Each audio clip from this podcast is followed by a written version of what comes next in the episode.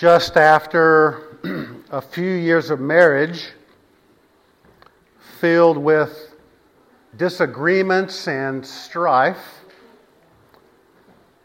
a young couple decided the only way to save their marriage was to try counseling.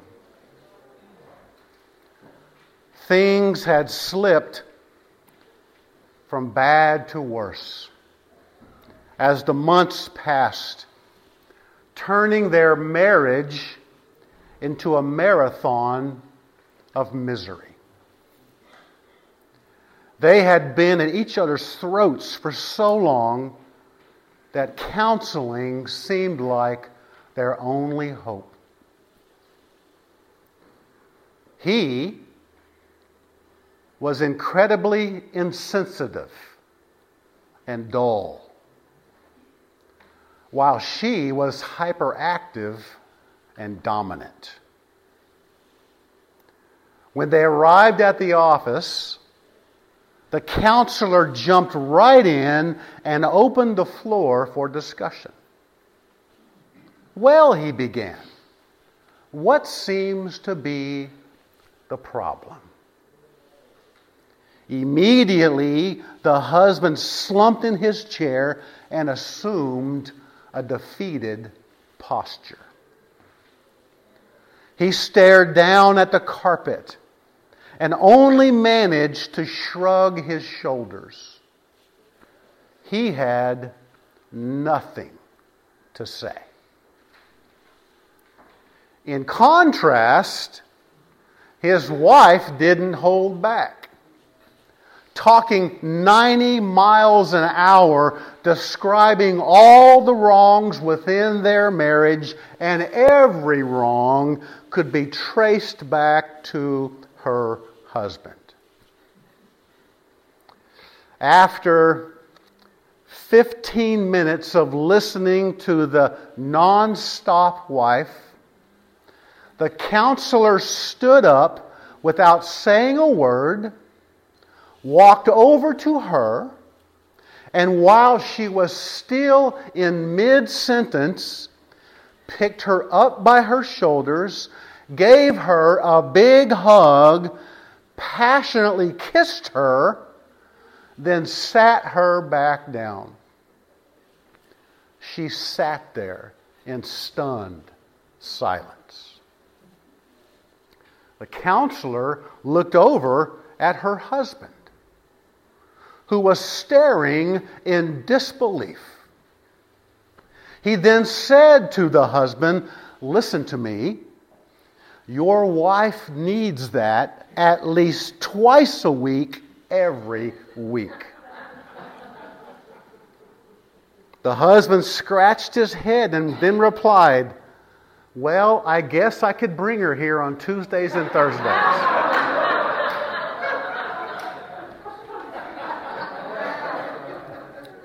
That was funny, wasn't it? I'm not sure where I would begin with this couple, quite frankly. But I think the Apostle Paul might have a good idea. For the last few weeks, Paul has been telling the Colossian believers, and us as well, that because we died with Christ and are made alive in Him, we are to put off the old, sinful, self centered person that we used to be, and we're to put on the duds. We're to put on the virtues which are consistent with who we are in Jesus Christ. Virtues which correspond to our new life and our new character. Virtues that are revealed in how we relate to one another. Now, continuing with Paul's train of thought, this morning, he's going to take us where the rubber meets the road. We're going into the home. Yay. We're going into the home. It's been said that home is where the heart is. Have you heard that? Home is where the heart is, and that may be true. But I'm going to take it a little bit further by saying how we live at home reveals the true reality of our hearts. How we live at home reveals the true reality of our hearts. So, if you have your Bible, turn to Colossians chapter 3, and we will pick up where we left off, beginning with verse 18. I'm just watching the facial expressions, just, just kind of getting a sense of the place. Wives, be subject to your husbands as is fitting in the Lord.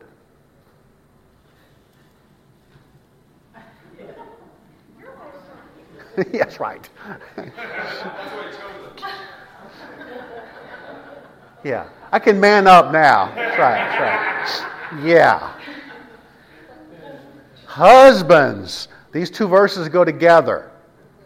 Husbands, Love your wives and do not be embittered against them. Now, before we dive into these verses and I cut my own throat, I need to give you some context. In the days of the early church, there were three predominant cultures in society. Okay? There was the Greek culture, the Jewish culture, and the Roman culture. And in each of these cultures, all extremely male dominated, there was a very low opinion of women, of wives. For example, in the Jewish culture, I think this little prayer, made each morning by many Jewish men, kind of sums it up for us. God, I thank you that I am not a Gentile, a slave, or a woman. A woman had the status of a second class citizen. Wives were treated just a little better than servants. And according to their man made laws, a woman was a possession, owned by her husband in the same way he owned sheep and goats. As a woman, as a wife, she had little to no rights whatsoever. In the Greek culture, a wife was considered the tool of a man. A tool. And the sign of a good wife was that she must see as little, hear as little and ask as little as possible. A wife was to remain indoors. She had no independence. She had no mind of her own. And her role was simply to bear children and to keep house. That's it. That's it. In the Roman culture, the man had absolute control over his wife and children. Absolute control. When a woman was under the rule of her father, the father had all power over her to include the power of life and death with no questions asked. And when she married, that power was transferred from the father to the husband even the power of life and death. No questions asked. So, as you can see, in any culture of that day, a woman was in a very difficult spot. But then Jesus comes along. And he challenges the cultural norms. Throughout his earthly ministry, Jesus was respectful and compassionate towards women. He showed equality by teaching women alongside men when the other teachers of his day excluded women from men and in the Christian movement, which came after him, the value of women was greatly elevated. Women were to be treated with dignity as children of God and joint heirs with Jesus Christ the family became a fixture within this new Christian movement. And the marriage relationship was the pattern of the church. Now, having said all of that, put yourself in the shoes of a Christian woman in those days. How conflicting and confusing it must have been to have been a wife living in a society whose opinion regarding women was vastly different from what Jesus had taught and modeled. And on top of that, think of this. It was not uncommon for the wife to come to Christ before her husband. And as you might imagine, this created a significant issue for these wives because a husband expected his wife to follow his customs and his religious practices.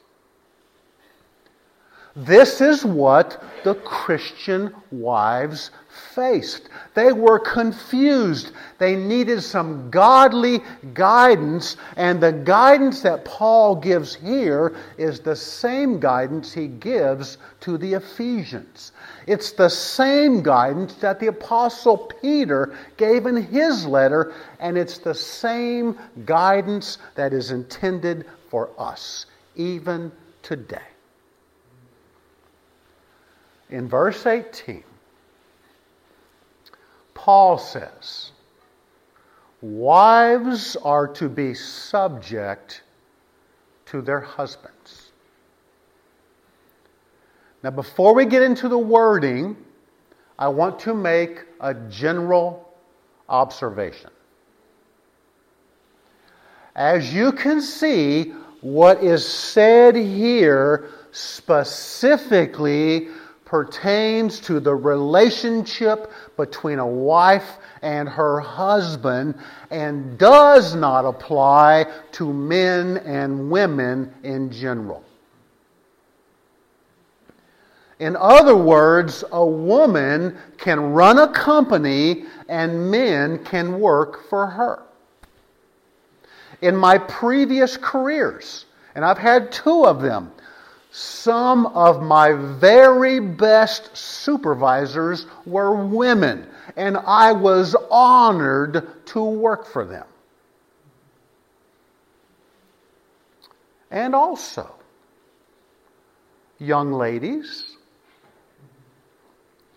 if you are dating someone and the guy says, this applies to you, he is absolutely wrong. That's right, you tell him, Bob.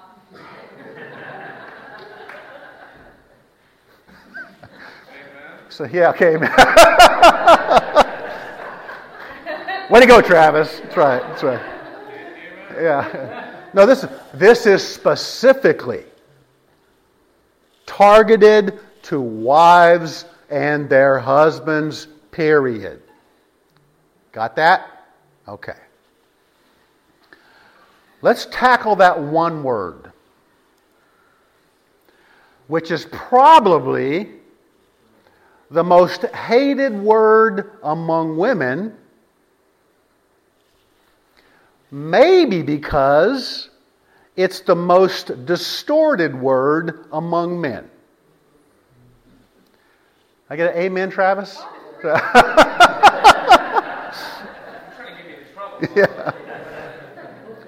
The word is subject or submit, Ooh, depending on your translation. And husbands, please notice, it's on the board. Please notice that Paul does not use the word obey here. Paul could have. In fact, he will use the word obey when he gets to children, obey your parents. And he will use that word when he gets to slaves, obey your masters. But here he uses an entirely different Greek word. It's hupotasso. Hupotasso. Which means to place under or to rank under like a military rank or to arrange in an orderly fashion. Okay? To place under, to rank under, or to arrange in an orderly fashion.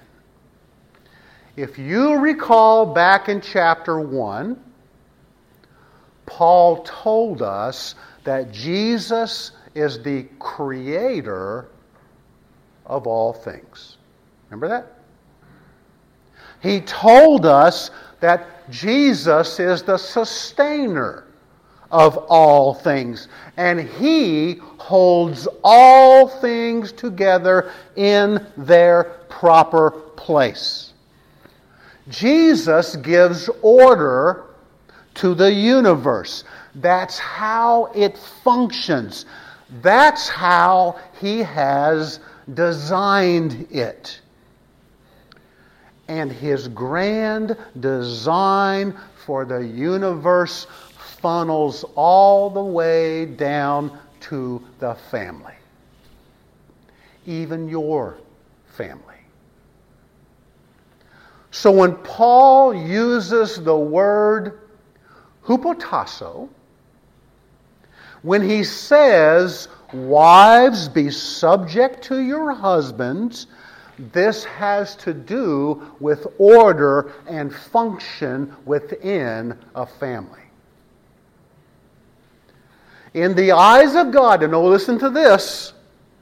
In the eyes of God, a man and a woman are considered equal in Christ.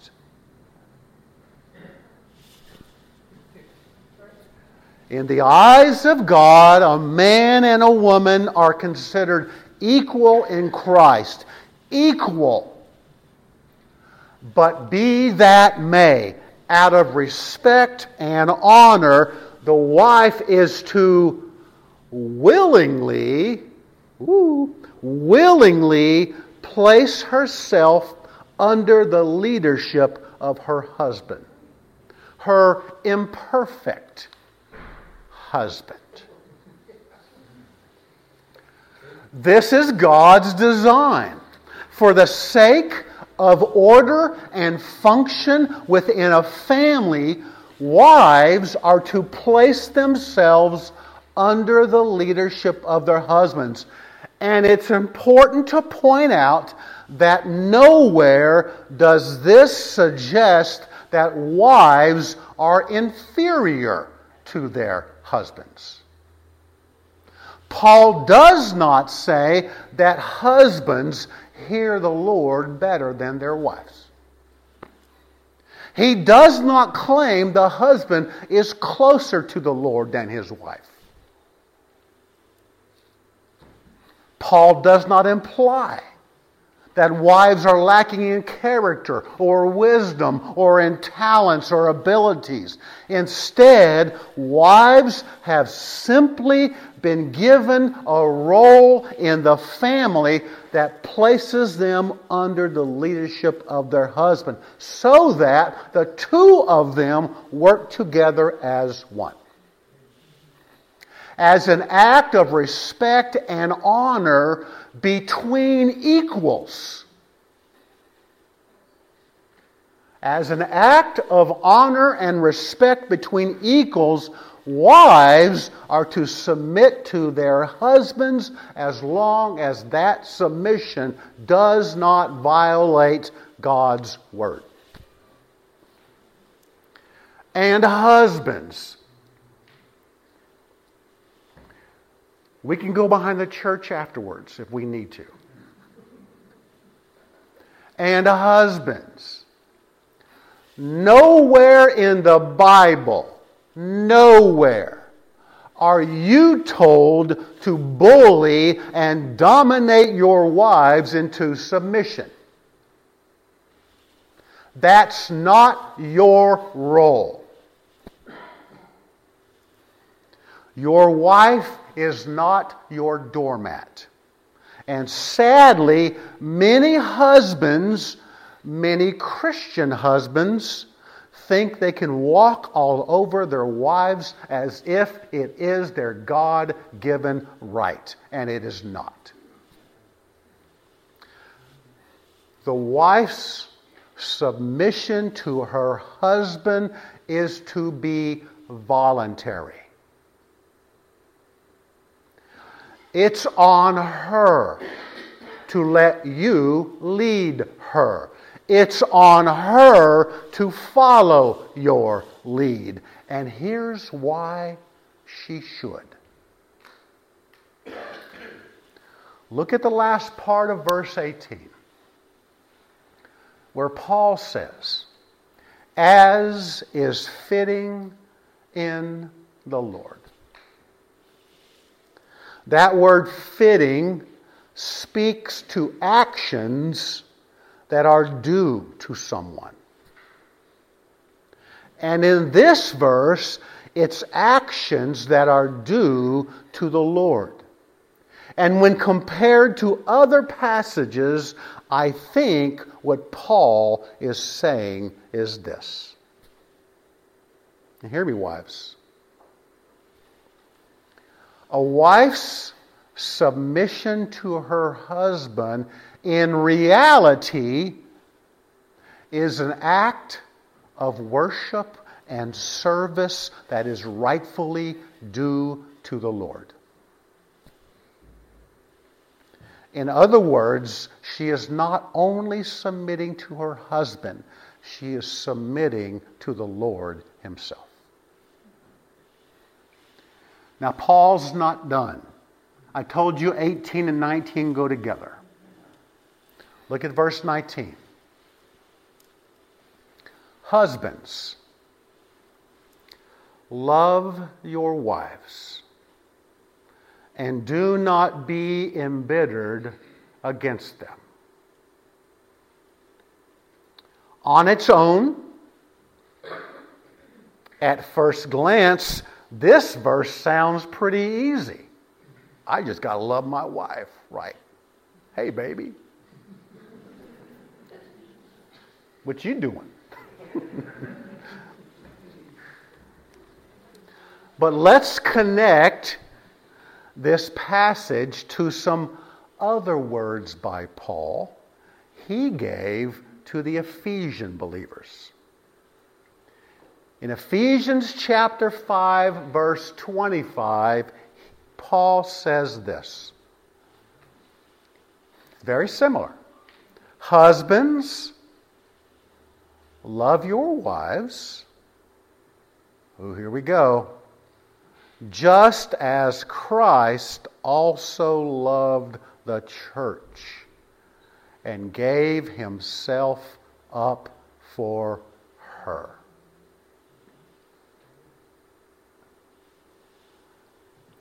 That changes things a bit, doesn't it?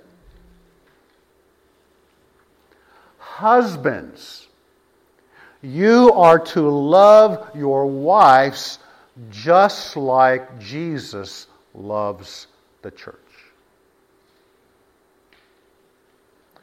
Think about that for a moment. Think about that. How did Jesus love the church? We know that Jesus laid down his life so that means a husband is to love his wife sacrificially. Right? We know that. Jesus suffered and carried a cross to the hill of Golgotha. You know the story. And there he was crucified. So that we might have life. Can you agree to that? So, husband, if need be, you are to love by taking the hardest and the worst road for yourself so that your wife receives the greatest benefit. Isn't that what Jesus did? Isn't that what he did? He took the hardest road, the worst road for himself, so that we might receive the benefit. Am I right? That's what Jesus did. Husband, you get to sacrifice your life for the sake of your wife. You lead for her sake. You get to love in a way that helps and benefits her. You know what brings her joy. You know what brings her peace. You know she is different. You know these things, but you love her and you lead her sacrificially.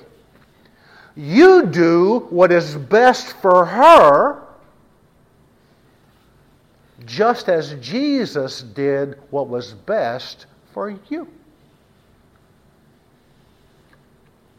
And then Paul adds, and he needs to add this don't let your sacrifice produce anger and resentfulness in you. Liz, not over there. yeah, yeah.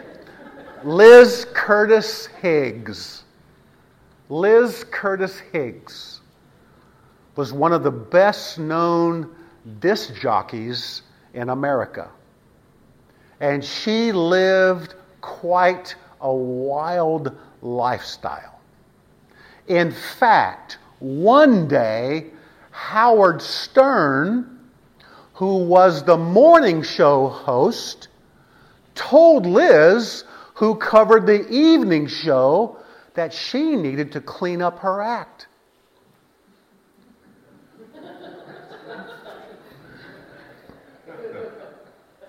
That's saying something coming from Howard Stern. Am I right? Now, Liz had been burned by so many men, and her heart had been broken. She became a militant feminist. But she had a Christian friend who kept inviting her to church. So one day, after a long, long time, she said, Okay, I'll go to church with you this one time, one time only. So she went to church this one time with her friend. And that week, the pastor just so happened to be teaching on the Bible verse that says, Wives, submit to your husbands.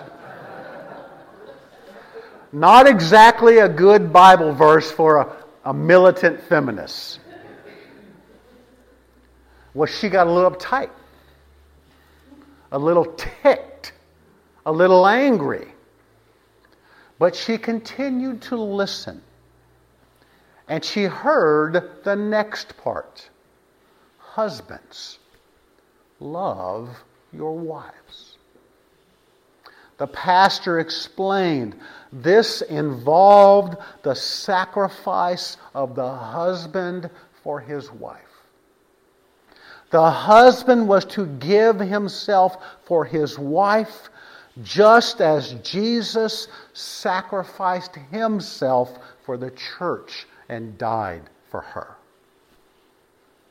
Who is asked to give up their life? The wife? No. The husband. The husband. Liz heard that part.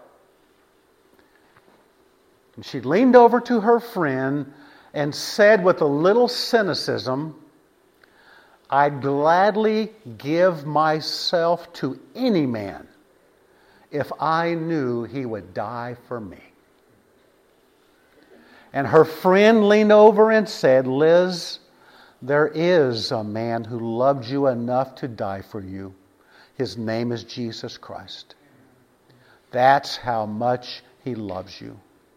And it was not long after that Liz dropped her guard, surrendered her life to God in love, and became a believer. Today, she is a well known Christian author and speaker. You see, the measure of a husband's love for his wife is seen in his acts of sacrifice and concern for her happiness and her welfare and her benefit. And the husband who loves his wife in this way will likely have a wife who has very little trouble in letting her husband lead. Am I right?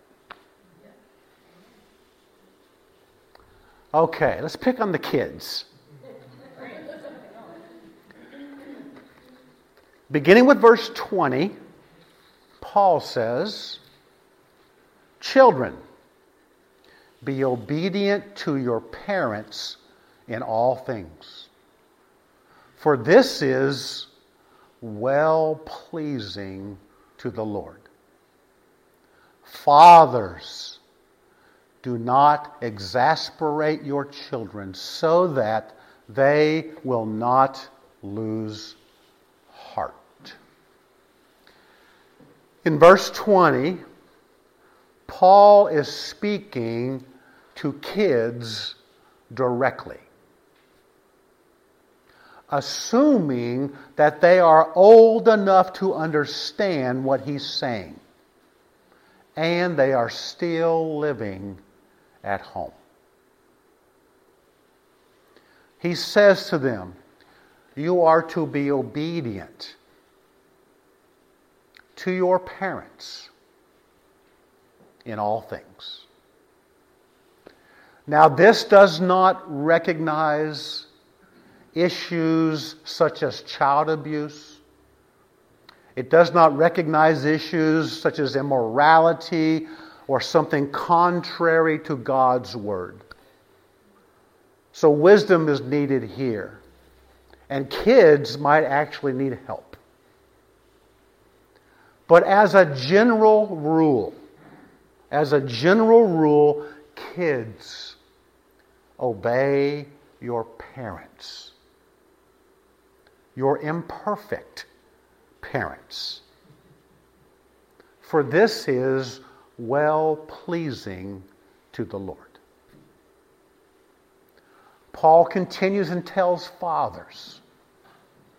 This includes mothers too, but I think it's weighted towards the fathers. Okay? And Paul says not to exasperate your kids. Now, what does that mean?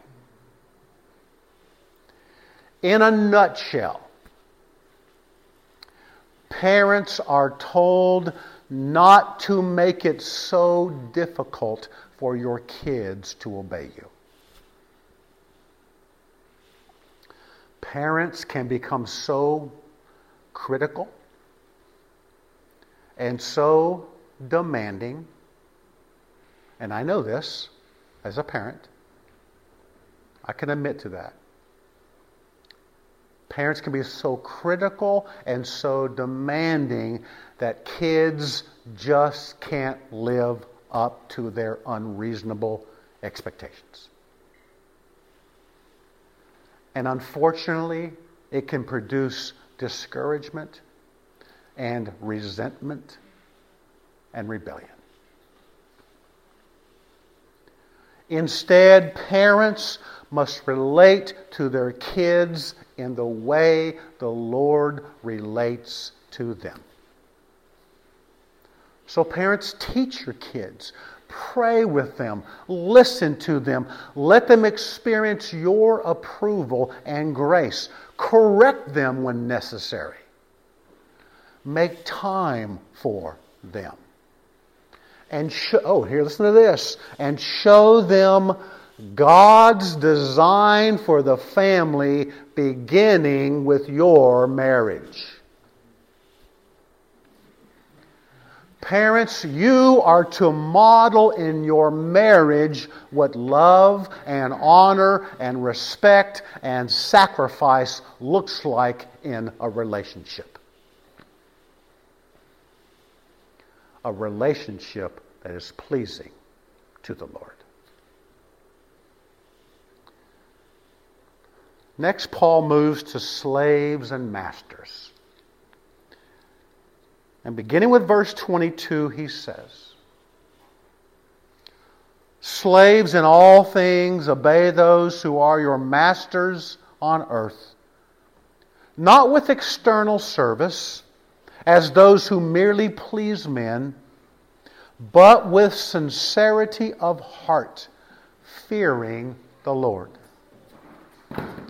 Whatever you do, do your work heartedly, as for the Lord rather than for men knowing that from the Lord you will receive the reward of an inheritance. It is the Lord Christ whom you serve. For he who does wrong will receive the consequences of the wrong which he has done, and that without partiality. Now I'm going to continue with verse 1 of chapter 4. They really go together. Masters, Grant to your slaves justice and fairness, knowing that you too have a master in heaven. Okay. I need to give you some context here. In those days, slavery was an integral part of society. It was an everyday reality. It impacted all walks of life and it included all types of people. Historians tell us that in the Roman Empire, there were about 60, 60 million slaves half of the Roman population were slaves 60 million. People who had absolutely no rights. People who were considered nothing but things. Things which could talk. And in the context here, it seems that the slaves that Paul is referring to are those who held positions in the home as domestic servants. So we're still in the context of a household. These slaves attended church. And like the women, they too were trying to sort out their personal roles and responsibilities inside and outside the church. Some slaves may have thought that their new spiritual freedom in Christ had somehow, some way guaranteed their personal freedom as slaves, whereby they could ignore their masters. And in some cases, it was quite possible that the master and the slave attended the same church. And to put a twist on that, a slave could be a leader in the church. And the master, a member of it. This was a new dynamic involving roles inside and outside the church. And there was the potential for a lot of confusion and even more abuse. So, Paul, in his guidance, explains to the slaves that their status outside the church did not change. If they were slaves before they came to Christ, they were still slaves who were still obligated to work wholeheartedly for their masters. just as if they were working for the Lord.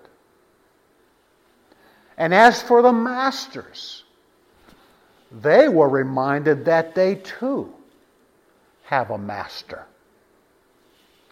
A master in heaven who sees absolutely everything. Nothing is hidden from him. Now, how are we to relate with this? Most commentators draw a comparison of the slave and the master relationship to that of a employee and the employer. And I can see why they do that. There are some similarities in that relationship, but there are some major differences as well.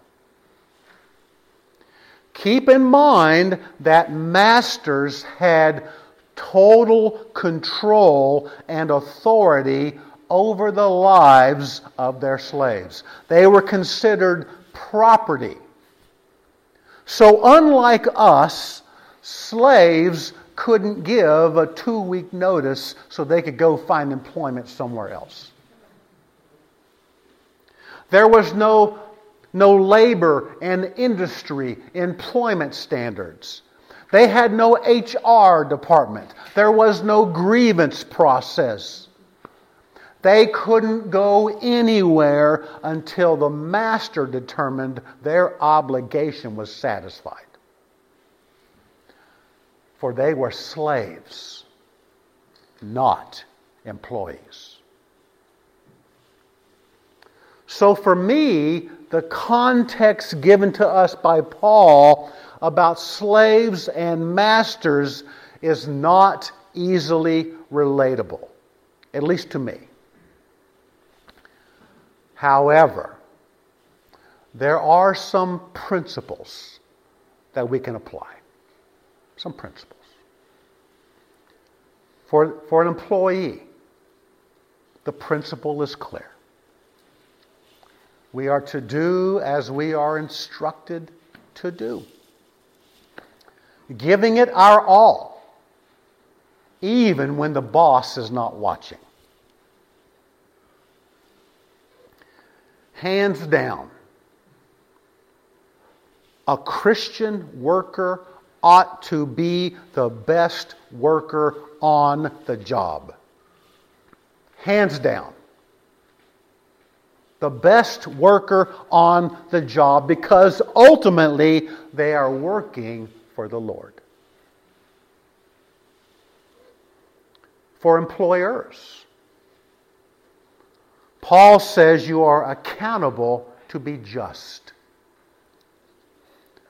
Just in your expectations and just in your corrective action. And not only that, you are to be fair. Fair in your decisions, fair in your evaluations, fair in your assignments, and fair in your wages and benefits. So I know I covered a lot this morning related to God's design for the home. But I want to take you back to what I said at the beginning. How we live at home reveals the true reality of our hearts.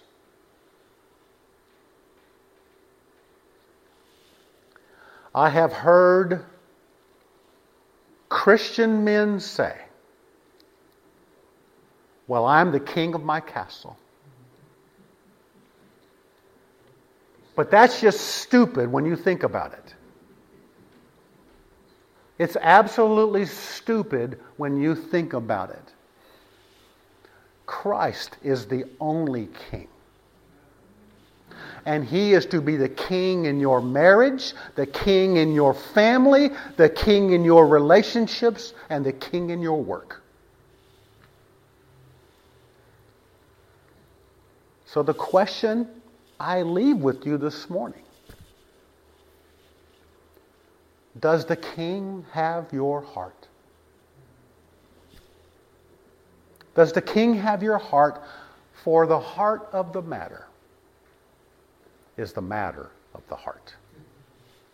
Let us pray. Father, I thank you for this time in your word, at least for now. I might hear about it later. But Father, your word is true. Yes, it can be cutting and it can be convicting. But it's absolutely 100% true. It was true back in Paul's day, and it is absolutely just as true in our day. So, Father, help us to be people in your word and people of your word. And Father, help us to live it out in the home. In the home.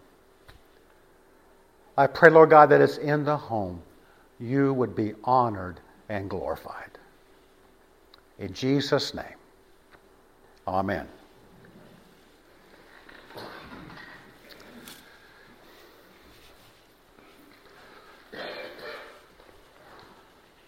So, if need be, I can go out back behind the church later if that helps anybody. And I know I gave you a lot this morning. I know that. Maybe too much. But ultimately, all of it comes back to Jesus Christ.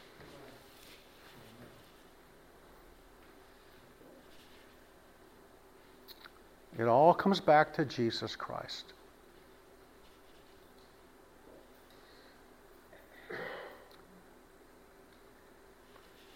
You are the Lord. And so I'm going to follow your lead, Lord. I'm going to follow you.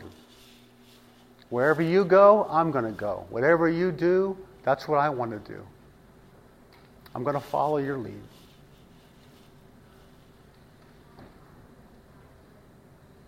Lord, I know you love me more than I could ever know. And you proved it. You proved it on a terrible day. You walked on a lonely road. You carried your cross.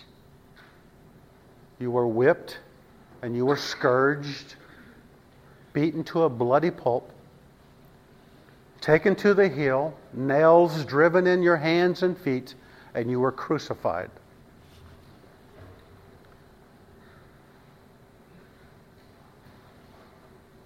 His ultimate act of love. He loves me. He loves you. So, what does that mean for you? Children, obey your parents. We've talked about this before. God has a love language. God has a love language. And Jesus said, If you love me, you will what? Obey me. His love language is obedience. It all comes back to Jesus. All of it.